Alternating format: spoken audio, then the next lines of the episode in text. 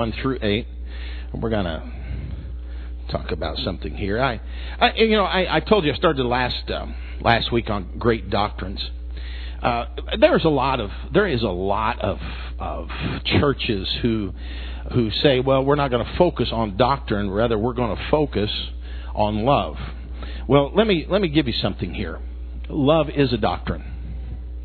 Whatever the teaching of a church is becomes this doctrine.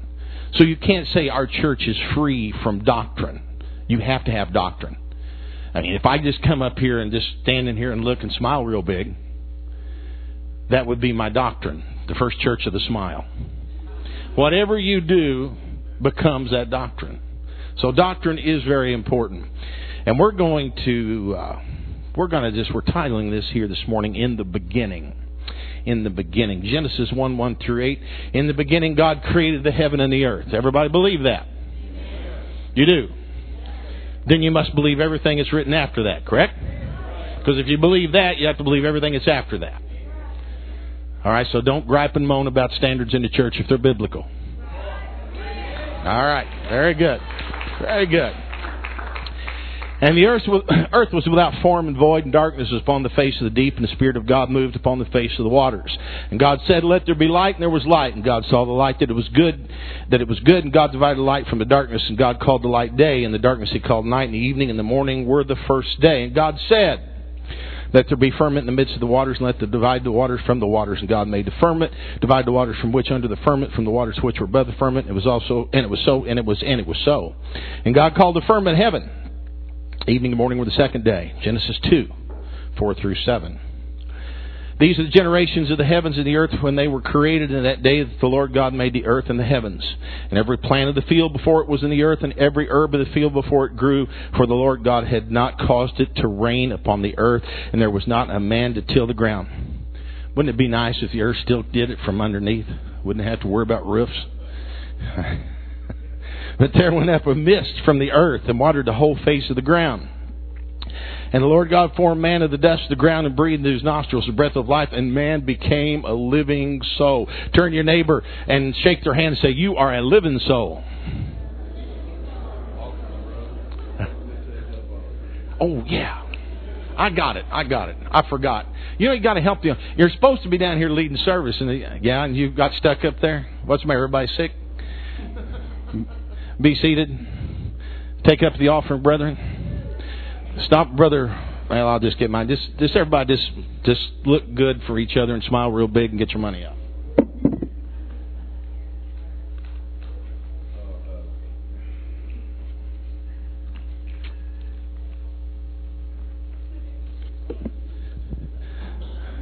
Yes. Oh, announcements. So what we need to do is get a new group for Power. Anyone tell me what the book of Genesis, what the term Genesis means? Anybody? Raise your hands. Don't just blurt it out. What's Genesis mean? Go ahead. Beginning. In the beginning. In the Genesis. In the Genesis. All right, so it's been properly called, and which it is, the book of beginnings and its name actually means that. And, and most all of your major themes in the Bible have their origin in this book. The material world, sin in the human race, redemption from sin, faith in God, and the prophecies concerning Jesus Christ all are introduced in this first book of the Bible. All of them are there. Genesis is the beginning of the account of God's relationship with mankind on the earth. The book of Revelation tells about the conclusion of that account. So from Genesis to Revelation, it, it just, from there, from the beginnings, it tells you about God. In fact, if many of you that have taught Search for Truth can remember in the chart where you have the, the old chart at least has the red line on it that begins and starts with the lineage of Jesus Christ and follows all the way through uh, to the book of Revelations, telling you which tribe, who he was born of, his, his genealogy, all the way through there and, and, and it tells about them. So all your major, in fact, in fact, Genesis covers 3,600 years of history in one book. In one book, 3,600 years. So the book of Genesis does not attempt to prove the existence of God. In fact, in Genesis, when you talk about its origins, it, it tells you about man. It gives you the major principles, uh, the principal teachings throughout the Scripture. But it also does not tell you about the beginning of the spirit world. Angels, fallen angels, are already on the earth when Adam and Eve are created. So it, they are there. So it doesn't tell you about the origin, nor does it try to approve or prove the existence of God. It assumes and proclaims Him as the Creator. Do you understand where this, what this is saying? It, it, you cannot find anywhere in the Bible where it tries to prove the existence of God. So when you try to use the Bible to prove God's existence, what you can do is just show people creation. But you can't say, you know, they say, well, this is where God came from. There's only one place, Habakkuk 3 3, that says God came from Teman. And Habakkuk 3 3, Teman was a place south of, of, of Israel, and there was nothing there. So what he was saying was simply this, God came from nothing. It doesn't try to prove that. It just assumes and tells you about him. There is, you know, it, it, it, Genesis is, is not alone, again, in the silence of, of reasoning to prove that God exists, for nowhere does the Bible attempt to prove his existence through natural reasoning process. You can't do that. The Bible is not a theological textbook. It's not that, but it's a revelation of God to mankind. The Bible is not a record of man's search to discover and know God, but it's a progressive self-revealing of God to mankind whom he created in his own image. It just simply continues to reveal how big God is. And if we, as you as a, as a Christian, as a Holy Ghost filled uh, person, you will begin to understand God gets bigger and bigger and bigger in your life as you allow Him to get larger in your life. But when we try to, to relegate Him to something small, we try to, to explain away what God asks us to do throughout His Scripture, then God becomes small to you. And, and, this is why Genesis doesn't try to prove the existence.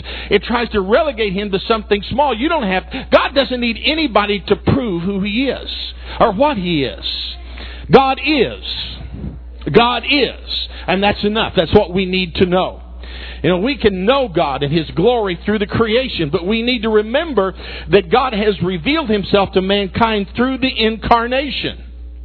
Mankind has, has received this greatest of revelations through the experience of the new birth, of the water and of the Spirit. And still, a glimpse into the universe helps us to see and appreciate the supreme being who put it together. And, and I don't care how many times I teach in this manner, it's still big to me because when you stop and you look at the vastness of the universe, when you see just how big it is with the billions and billions of stars and the, and the billions of ga- galaxies and the billions of light years of space, we all also you sense an order in everything. You you see around us the earth, the, and you begin to realize the interdependence that one thing has on the other. Something as simple as, as the oxygen that we breathe, that the plant life gives it off, but it also takes the carbon dioxide that we breathe out and it maintains the greenery. So God has an interdependence on everything. I was reading a book the other day, and I know it was a joke, but it was kind of funny. You get some of these these green people. Kind of like Jessica there, green person.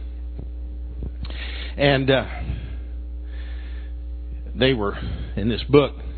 It was a, scientific thing. They were talking about cloning and how this guy was being being had people that were supporting his cloning process. But what this man wanted was this this scientist to develop a human being that did not breathe out carbon dioxide, so that it wouldn't mess up the ozone layer. Now you can laugh if you want to, but I guarantee you one thing: there are people out there that are looking for that. They like kill us all off and come up with this person who doesn't breathe out. But if you had a person that didn't breathe out carbon dioxide, then all your plant life would die. God has made it right. You understand that? God has made it right. He doesn't make mistakes. God formed everything with a dependence. And, and further, our own bodies testify uh, to the greatness of God's creative powers, the development of, of a mature human body from a single cell. Do you ever stop and think about how great that is? One single cell, and it creates a mature human body. And you tell me that God isn't big. You tell me that God can't do anything. You tell me that God can't take a, a section of your body and heal that. He, God can't take cancer out. That people doubt that He's got that ability to do so or wants to do so. But yet He can create a mature human body out of one single cell. You tell me that God can't take care of financial problems. You tell me that God can't take care of marriage problems. You tell me that God can't. Do you tell me that? We've got a God that is so big that there's absolutely nothing that He cannot do. He can do it all. He can create the billions of stars, the billions of galaxies. If He can do all that, then He can take care of every difficulty you have in your life.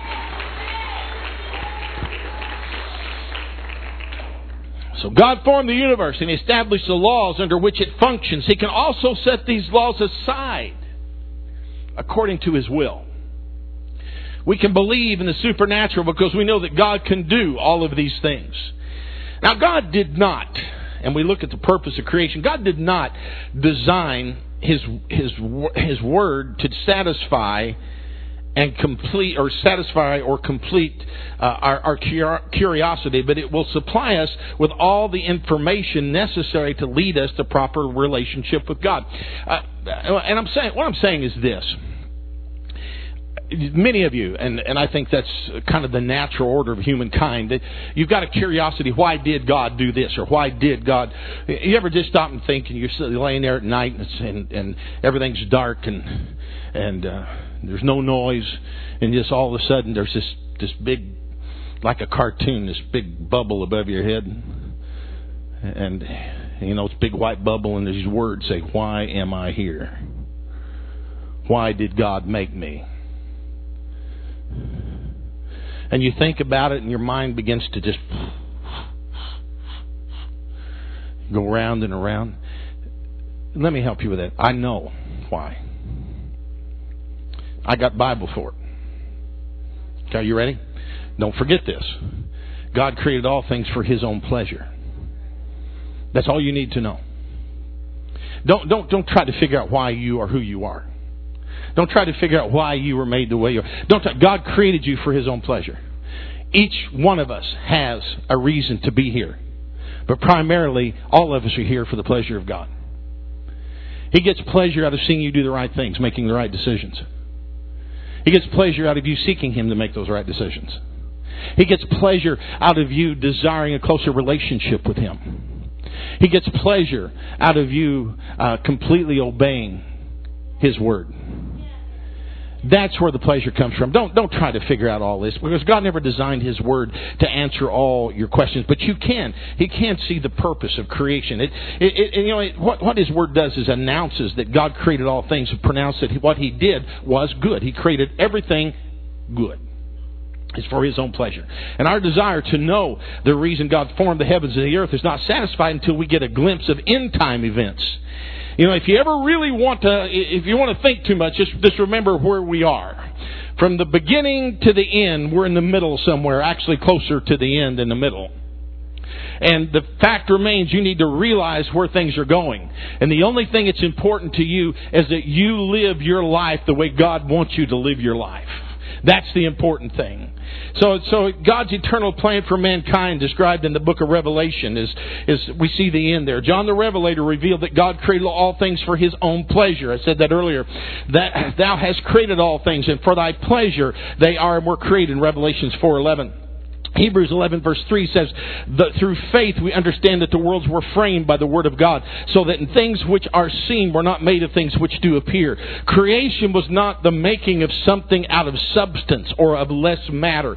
It was not finding space in a state of shapelessness or confusion out of what the, what the creator formed or the creator formed beauty, but rather creation came from nothing. God made everything out of nothing. He didn't take some shapeless mass and create the universe. He spoke it into existence. When he spoke, the stars came on, on the, into the skies. When he spoke, the earth was formed. Now, I, am not going to be so bold because I don't have scripture for it, and you'll all get, we'll get there in a, in a few minutes. I'm not going to tell you how long it took God to do this because time to God was nothing. It was absolutely nothing. So he created all things out of nothing. Time meant nothing to him. And as as the uh, as the Creator formed something uh, out of complete emptiness and void, only God is able to do such the thing uh, such a thing as this. And perhaps one could discover the key to the to the reason that God created all things in His moral nature, which in essence is goodness and love. John four eight declares God is love. So why did God do it? God did it out of love. God had the spiritual beings that was created before the earth, before the universe even was created. He had the spiritual beings, the angels that were with him. But these angels were no more to him than automatons. They were just like robotic. He wanted a being, the created, that had a free will. One that was created in his own image. One that had the power to choose whether he would follow God or whether he would follow after the course of the world and the devil. He wanted one who could make those choices, but only through that kind of an individual could God get the pleasure that he wanted out of seeing someone who was down and beaten and downtrodden make the right choice and say, I'm not going to allow this to destroy me. I'm going to find my God. I'm going to find him in the face of Jesus Christ and I'm going to serve him. I'm going to turn my life around. The gospel is going to be that which I obey. The gospel is going to be that which I go. More than anything else, I'm going to serve him with all of my heart.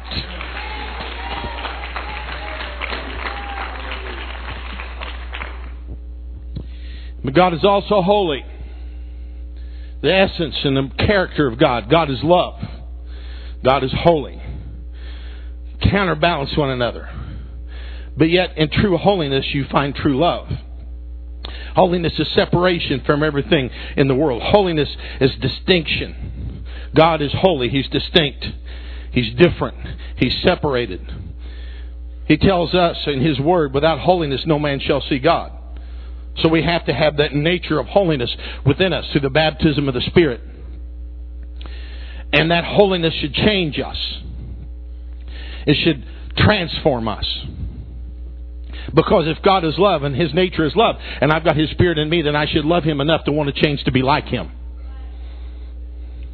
So there you see the basis of the character of God in those two scriptures. God is love and God is holy. And His great love would not permit Him to dwell alone, although he was surrounded by myriads of angels. Yet his nature of love moved him to create someone with whom he could have fellowship and whom he could enjoy.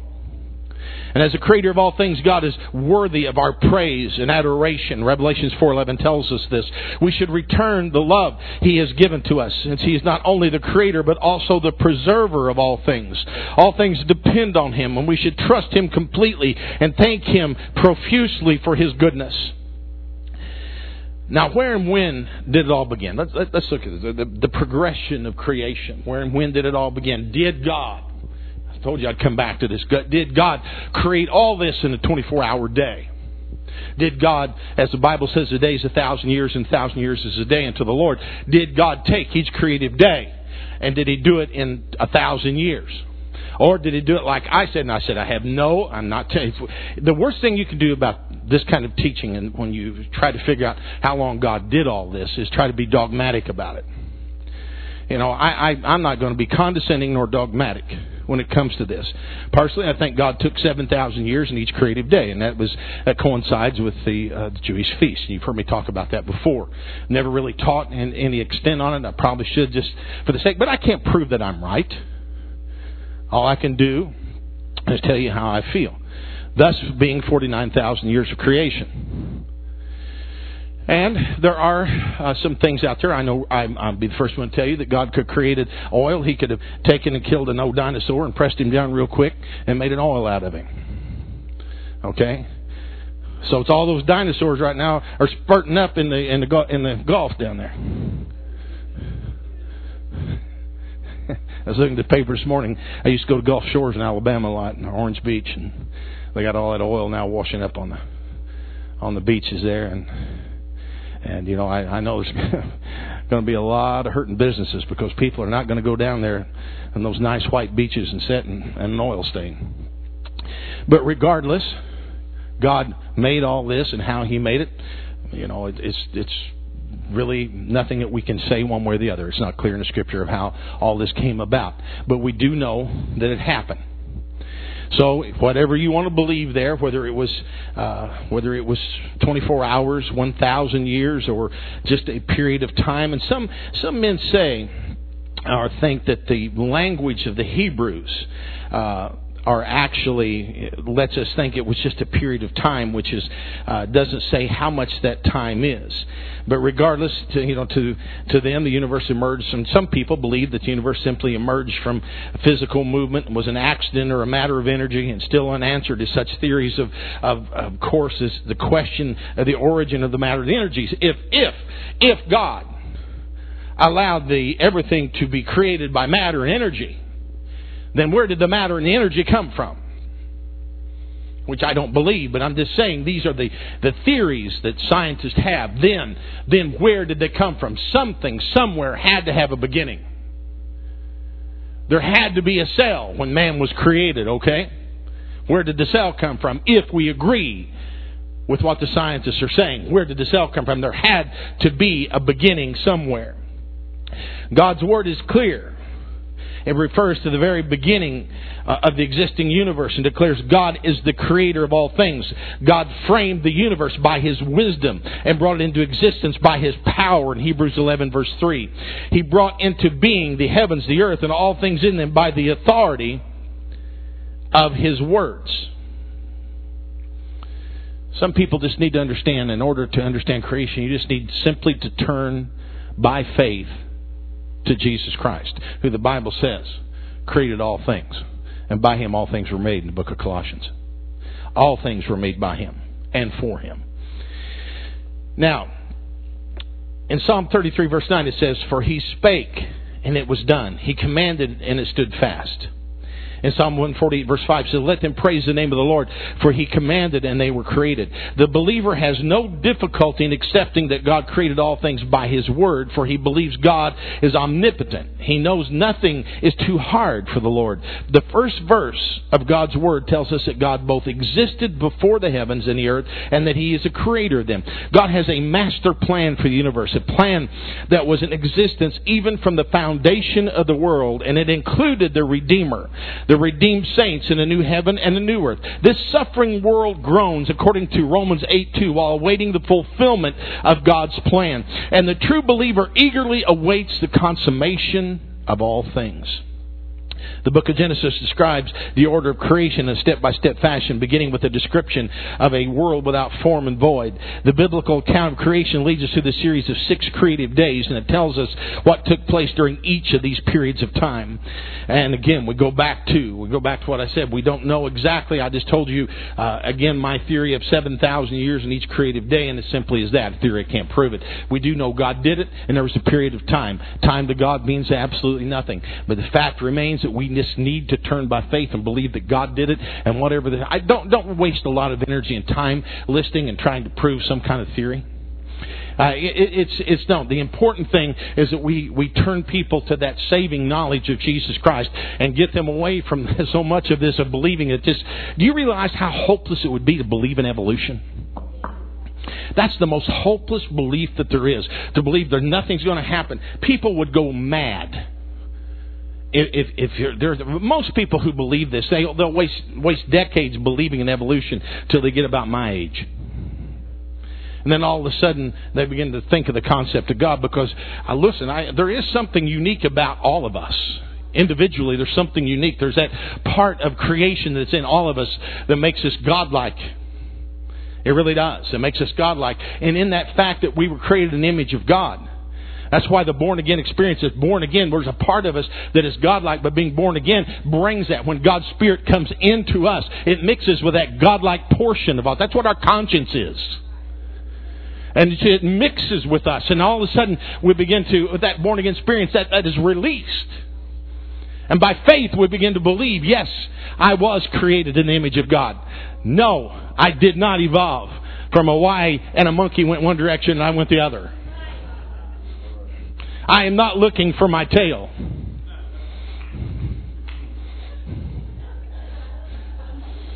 Some of you couldn't find it anyway. the account of the creation in Genesis is not a textbook on how the world came to be, but a firm proclamation that God made everything and everything He made was good. The story is told in, in beautiful and majestic poetry, and, I, and it is a beautiful story, which is fitting for such a beautiful, majestic accomplishment. God utilized some of the most striking lines of Scripture in the account of creation, and God said, Let there be. And there was. And these words introduce the creation of light, firmament, vegetation, the sun, the stars, the animals of the sea, the air, the land. Then God made man. Let's look at for just a moment. Let's trace a sequence of events, and as the book of Genesis unfolds and as the drama begins, God's spirit was brooding. Oh, he was brooding over a over a primeval creation, and at God's command, light appeared, and day and night separated. This began time marking its first moments in eternity. Next, God formed the lands. He created the living things. First, the grass and the vegetation of the earth came into existence, and then the animal world made its appearance. It seems animals' life first appeared in the oceans, according to Genesis 1:20, but soon birds were in the air. God's creative power then swept over the land to form the animals that would live upon it. Everything was now complete and awaiting the crowning work of creation when God formed man. You must study in biology, and, and, and a lot of you I know have, have remember some of this stuff from school. Study of biology reveals that each species of life has its own characteristics and it's individual. Tiny ribbons of matter called chromosomes, which exist in each nucleus of the cells of the particular organism, uniquely program each species. The chromosomal components of such species are incredibly complex. God changes them completely to form another species. Something that complex couldn't have just happen. This world is not around for billions of years. God formed all this complexity. I don't have all the statistics. I used to know that studied it more, but the statistics of what we have today just happening was, well, it was unbelievable. It, you couldn't even come up with numbers that large of how it's just impossible that it would have happened this way. So each one of us are complex, and since only a miracle could produce the myriad of species in the world, the theory of evolution simply does not answer the creative pattern and principle that operates in life around us. Evolution was not God's way of creating the universe and life on earth. And you know, some people believe that. Now, uh, personally, the word we throw that word around, and sometimes we use it uh, in order to be descriptive in some fashion. You know, he evolved into this or that and I, I suppose it's not wrong to necessarily use the word, but the evolution between kinds is impossible. Through, you know, we all know that they say that, that Daniel Boone was five foot eight. When I was a kid watching Fess Parker play Daniel Boone on television, he was six foot five. He could throw a tomahawk so hard he could split a log in two. But in reality, he was about five foot eight. Now, now Daniel Boone would probably be six foot five. Nutrition. It's not necessarily evolution, it's how you eat, what you do. It's better health care. Man does have abilities that God has given him to make us better. But for Daniel Boone to make the swap and go from Daniel Boone to King Kong, not likely.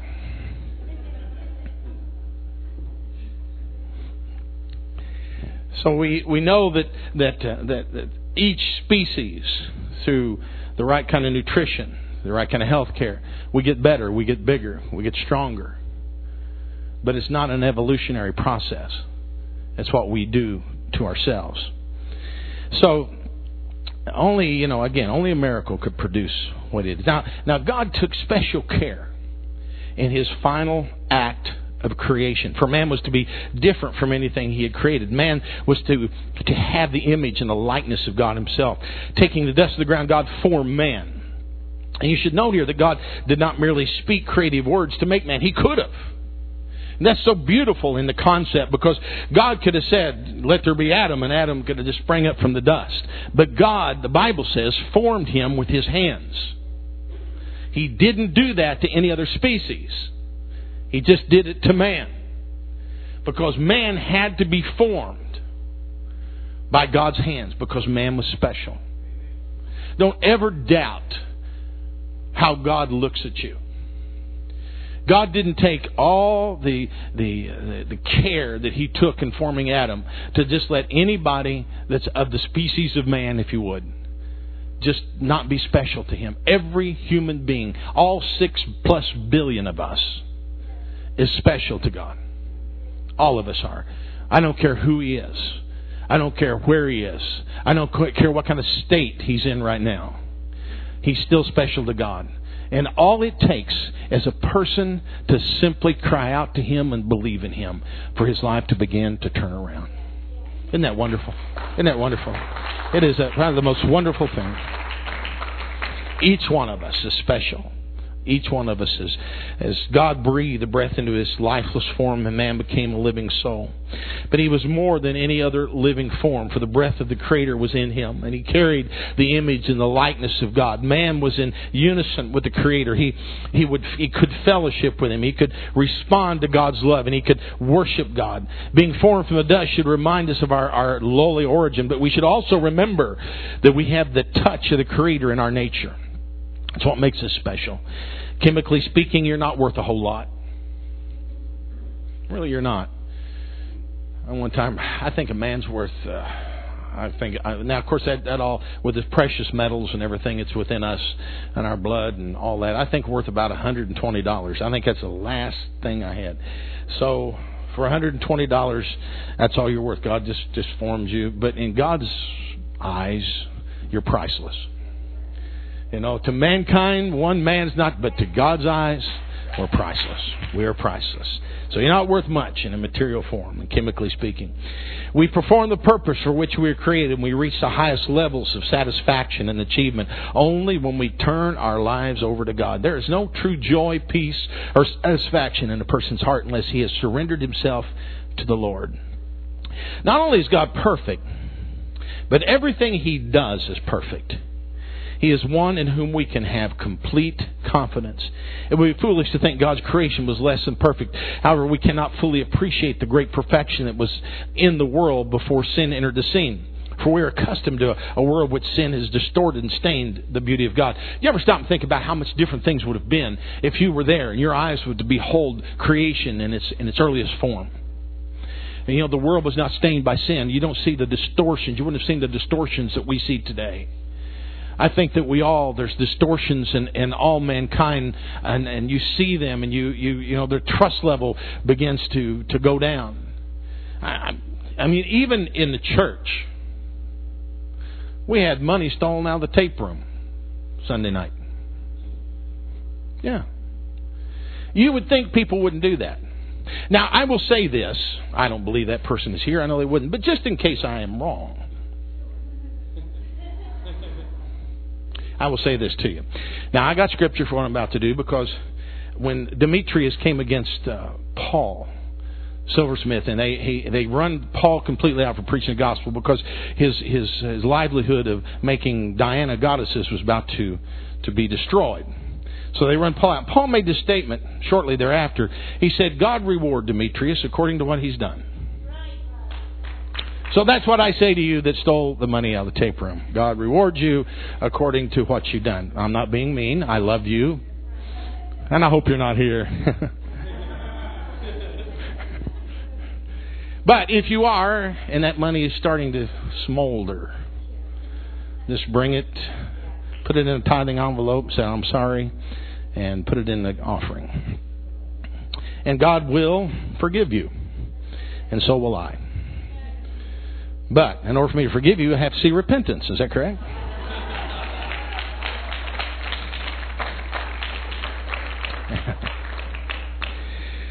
so God, everything He does is perfect. And sin can make everybody ugly. And regardless of who we are, even though we're filled with the Spirit, we still have that ugly nature buried. It really does. It's buried. You know, the Bible talks about the works of the flesh and the fruit of the Spirit and and you know the fruit of the spirit will push the works of the flesh down but it's still there. It's always there. And that's why that if you don't live a godly life a life that is sold out to Jesus Christ at all times that thing will begin to come back up That's why you have to live a righteous life and always live according to the Scripture. It'll try to come back up. That's the reason you have to have a prayer life. That's the reason you have to uh, come to church. That's the reason you need that because that, that nature within us, even though God's Spirit dwells within us and keeps it down, that has to be fed. It has to be fed. So not God is perfect, but man is still he's still man. In spite of the introduction of sin and its ugly consequences upon nature, there remains a definite beauty that still reflects the original glory given to our world. You know, the, the beauty of the flower, the marvel of the insect's wings, the majesty of uh, snow capped mountains, the whisper of a snow born stream, the falling of the ocean waves, all tell the wonder of God's perfect creation. If the marvels we now see are the sole remnant of a creation that teemed with perfection when God completed. Only our imagination can actually recreate what things were like before sin entered into the world. Can you imagine how beautiful it really was? And every time I get in, and nature always has, and to many of us it does. It always speaks. It speaks to me, you know, because I know that God created all this. I know there's a beauty to all of it. Uh, you look out, you see the flowers. You know, I, I, I know people know I don't. I hunt, but I don't want to shoot everything I see, regardless of what people think. I like to uh, stand sit in my window and watch the hummingbirds come out of flowers. I quit putting a hummingbird feeder out because our area has this huge supply of ants. You know, you put the hummingbird feeder out, and you got this these ants. You know, this big, huge goes five miles all the way down to the river. You know, these ants are coming up to that thing. So I quit putting it out. So we put out flowers now, and I say the hummingbirds, you know, they come to the window. They used to come to the window and look at you because I quit putting the hummingbird feeder out. You know, they look at you. I said, go away. You know, and they come back and look at you. You know, like, what have you done? what have you done? But just the, the beauty of something like that. You, you know, you ever see one of those things up close? How could something that complex and that beautiful, you know, just have evolved? You know, it, it's it's wonderful. It's a, so you just imagine what what what it all looked like beforehand. Now, the description of the perfection of the original creation leads us to wonder about the destruction of this sin cursed world and the creation of the new heaven and the new earth. Peter wrote that when the day of the Lord comes, this Second Peter three ten. The heavens shall pass away with a great noise, and the elements shall melt with a fervent heat. The earth also and the works that are therein shall be burned up. Therefore, 2 Peter 3:13. Therefore we look for a new heaven and a new earth wherein dwelleth righteousness. Revelation chapter 21 22 mention this new heaven and new earth where sinners will have no part in the holy city. Revelation 21 1 through 8. No sin will exist there to destroy the beauty of this new creation. And so consequently those who live on the new earth and in the new heaven will not experience human woes. The vocabulary of the inhabitants of God's new order will not, will not know the word sorrow, crying, pain, or death. There will be no sorrow, no pain, no death on the new heaven and new earth. It'll not happen. Yet, for all that I have just said, the greatest, greatest creation are those individuals who experience redemption. That is the greatest creation that there is on the face of the world. It's those people who have come to Him, who have found in the church, His church, everything that they've ever needed. You know, th- th- there is divine healing in the church, and that's a great thing. And, it, and, and it's there, and there's eternal life that awaits us. But still, I, I don't think that many of us realize what really happens, even though it's happened to you. Sometimes, if you've been in church any length of time, you forget what's happening down here.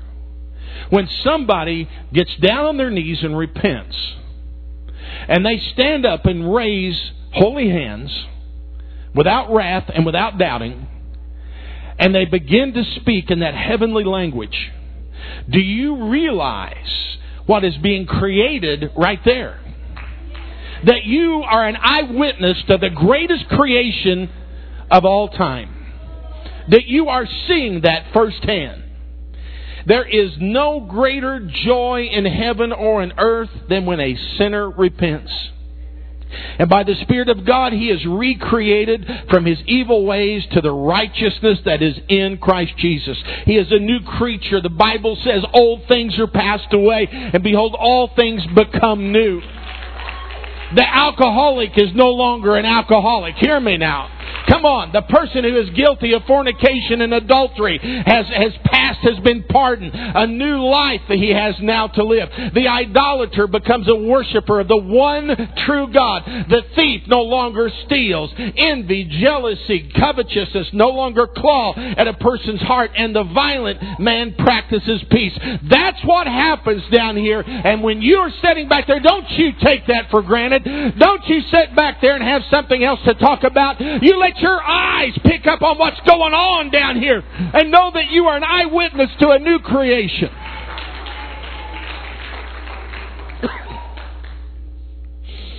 you know, the Holy Spirit inside the heart is what really makes a difference. There's a new life, according to Romans 6 4. We are his workmanship, created in Christ. Jesus, uh, according to Christ Jesus, unto good works in Ephesians 2.10. Therefore, we are to lay aside the attitude, the thoughts, and the lifestyle of the carnal man, so we may be renewed in the spirit of our minds and have the blessings of the new man. In Ephesians 4, 22 through 24, that you put off concerning the former conversation, the old man, which is corrupt according to the deceitful lust, and be renewed in the spirit of your mind, that you put on the new man, which after God is created in righteousness and true holiness. The washing I love this in Titus. It's a beautiful scripture. Titus 3 5. The washing of regeneration and the renewing of the Holy Ghost are the means by which we are saved. This is not to imply, again, I made this, and I, I want to get this across to you. It's not to imply at all that the experience of salvation makes us perfect or infallible. Our bodies still carry the stains of a depraved nature, and, and only by walking in the Spirit can we conquer that nature. You know, you are born instantly into the church when you receive baptism of the Spirit. You're baptized in Jesus' name. But you still have that nature, and it takes walking in the Spirit through obedience. People don't realize. I see so many people come into the church, and they they, they just they, they they come and and I made a statement about uh, about angels a minute ago being automatons. You know, and sometimes people become that. They come in, they they do uh, what's expected of them, but they don't do any more than is expected of them. And they fill a pew, but they never win a soul. You know, they, they, they don't they don't support the work of God. They they just come and they think that's enough. But that's not all enough. Do you realize the vista that can be opened to you by simply walking in the Spirit and every time you come to church taking in something brand new and let it operate in your life? And don't let yourself fall down to the level. And I'm not telling you to be unkind or mean, but there are some people that you just simply are never going to be at the level that you that you could be. Don't let those people influence you. Don't look at them, even if they never speak to you. Don't look at them and say, Is that all there is to it? No, there's not. There's a whole lot more to it. And you can grow in grace and in truth. You can grow in the knowledge of God. You can have things open up to you. There's always going to be some some crab pot mentality person who's trying to pull you down. And you take that's what they say about a crab pot. You put a crab pot and they'll put a top on it. You get ten or twelve crabs in it, and every time a crab tries to go out the top, on to reach up and pull him down. Don't let that happen to you. Don't let family members happen to you. Come on. Don't allow that to happen. That you know, you, you every time you start moving into a higher level, a different level of God, there's always going to be somebody the devil puts, and maybe somebody that you respect that tries to pull you down. You keep growing, you keep going, you keep prophesying, you keep preaching, you keep praying, you keep believing. You keep operating in the gifts of the Spirit. You keep it up. You don't allow anything to pull you back or pull you down. You're a new creature in Christ. Old things are passed away. Behold, all things become brand new.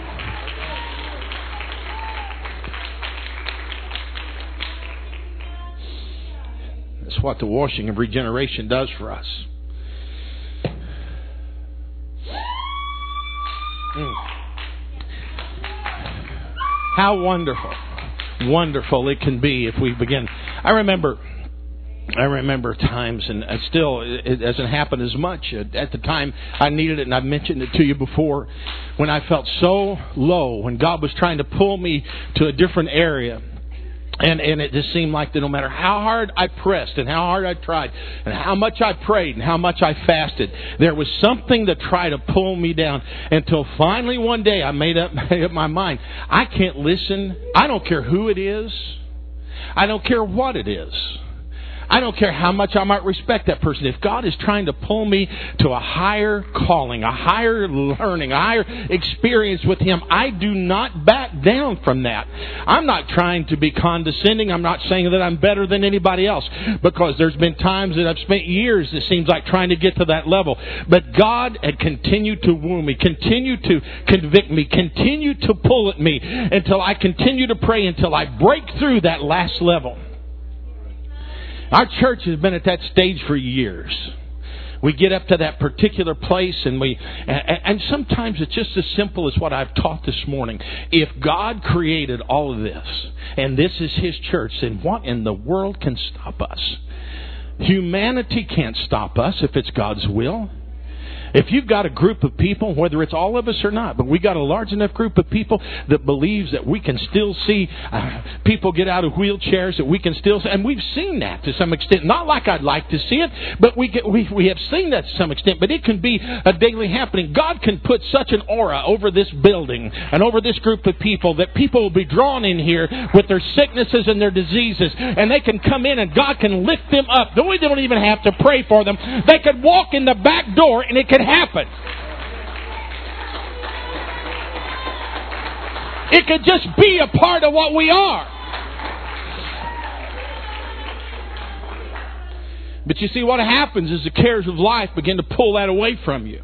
You know it. You know that it's happened. You've seen it. You've been a part of it. I have. I know. But you get in, and the administration and the counseling and the and all the problems with the church begins to wear away, and you begin to think that's all I am. It's just, just you know, I'm here to just take care of people's problems. And before long, you begin to try to do it on your own, and you forget it's not you that takes care of their problems, but it's God that takes care of your problems. You understand what I'm saying? Yes, sometimes it's nice to have someone to talk to, but let me tell you from up here right now to everybody, there's absolutely nothing that the creator of the universe cannot do for you if you by faith will simply get down and begin to ask him and believe with all your heart that he will do it for you.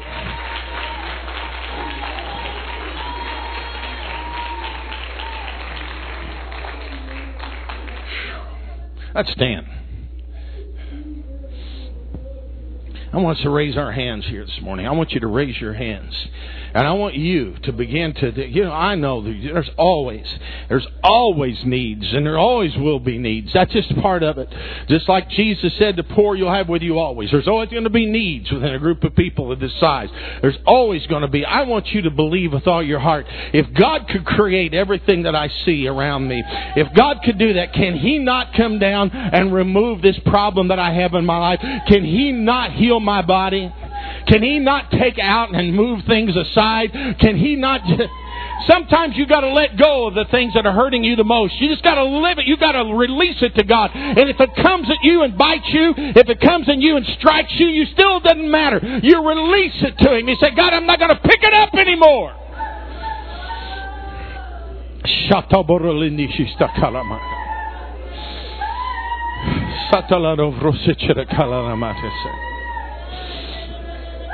si che l'andando rovro sa chalama. Sinche de vede hovro matsaches. Sinche bolo trafci fe calama. Si la rovra. Shokopata tasadaba. Yes, Santoro Rufraso Chotokovro Maletish Chatarabala. Mmm. Sulo rovrosicha tokora dene sachala kalavana. Frobra la lore.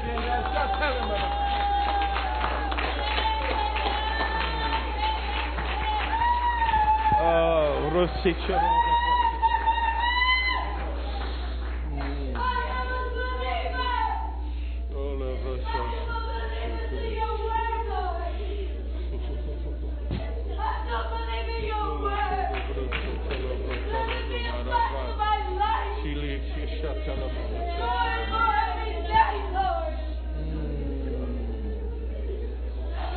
Thank you, Jesus. Just release whatever. Just release it.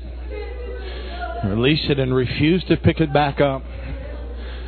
You really you really put God in a hard place when you say, I give it to you, God, but you pick it up later and you try to figure it out for yourself. You're telling Him that He's not big enough to take care of it. You don't trust Him. If you release it today, this morning, then you've got to leave it released and you've got to plan on not receiving it back, not taking it back, not letting anyone tell you that you're being less of a person for not picking up this burden. The Bible says we bear our own burdens, yes, but we also bear one another's burdens and God wants to bear all of them. Cast your cares upon the Lord, for He careth for you. If you bear it and you give it to Him, you can only give God something that you have. Yes, you have to embrace it. Yes, you have to you have to bear some things, but that's the only way that you can give it to Him because you have to know that it's your problem. If you bore it, then it's time to give it to Him. Right now, in Jesus' name.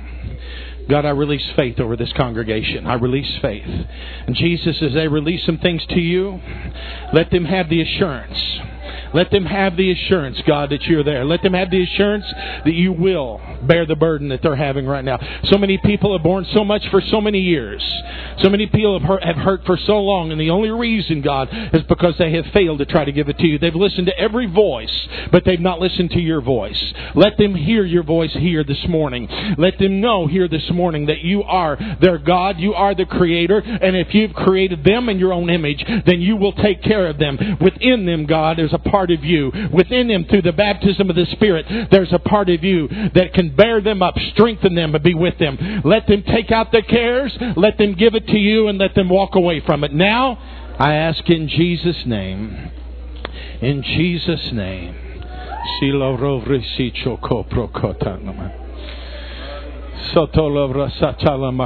hesa chakalama. Kilobro fandalandra. Makala. Mm. Levro bre de via shandai le rosin chotena.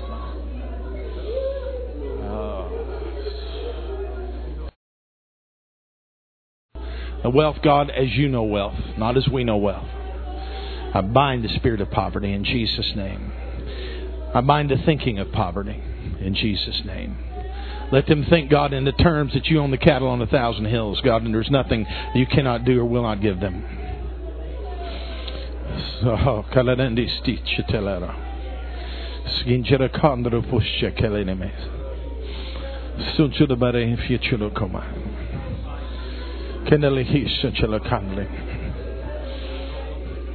Siche de mena frosa chanama. Thrilia roma sachama. Mmm, Chibrokodama. Sigh.